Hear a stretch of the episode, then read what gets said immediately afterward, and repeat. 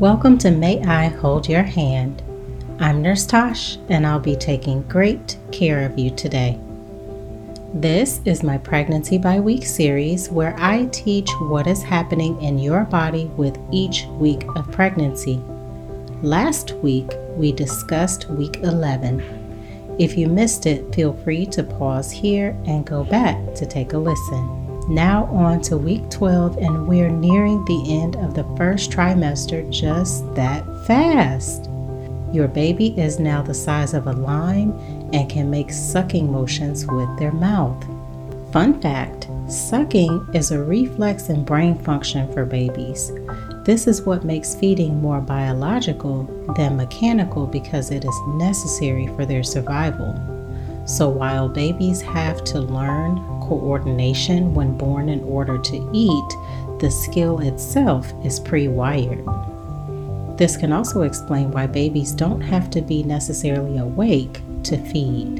Your baby's brain is becoming more complex, and they can now feel sensations like pain and touch.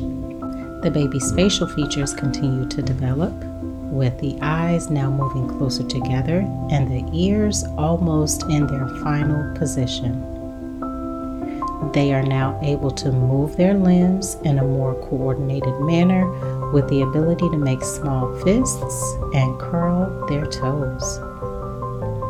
The digestive system continues to mature as well, with the intestines beginning to move into the abdomen. The fetal liver is also starting to produce bile, which is necessary to digest fats.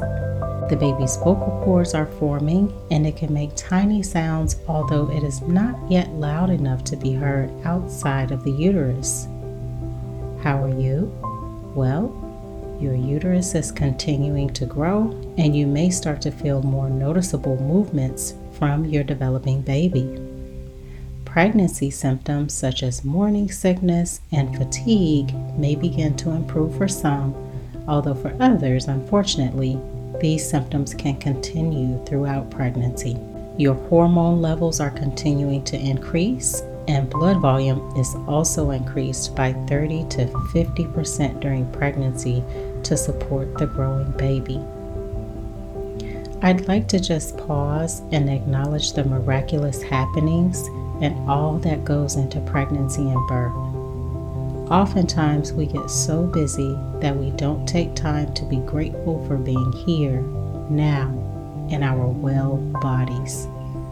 A quick shout out to all the mamas, especially my mom, whose body did an amazing job of nurturing me until I was born and even after. Thank you for joining me for this week's Pregnancy by Week series.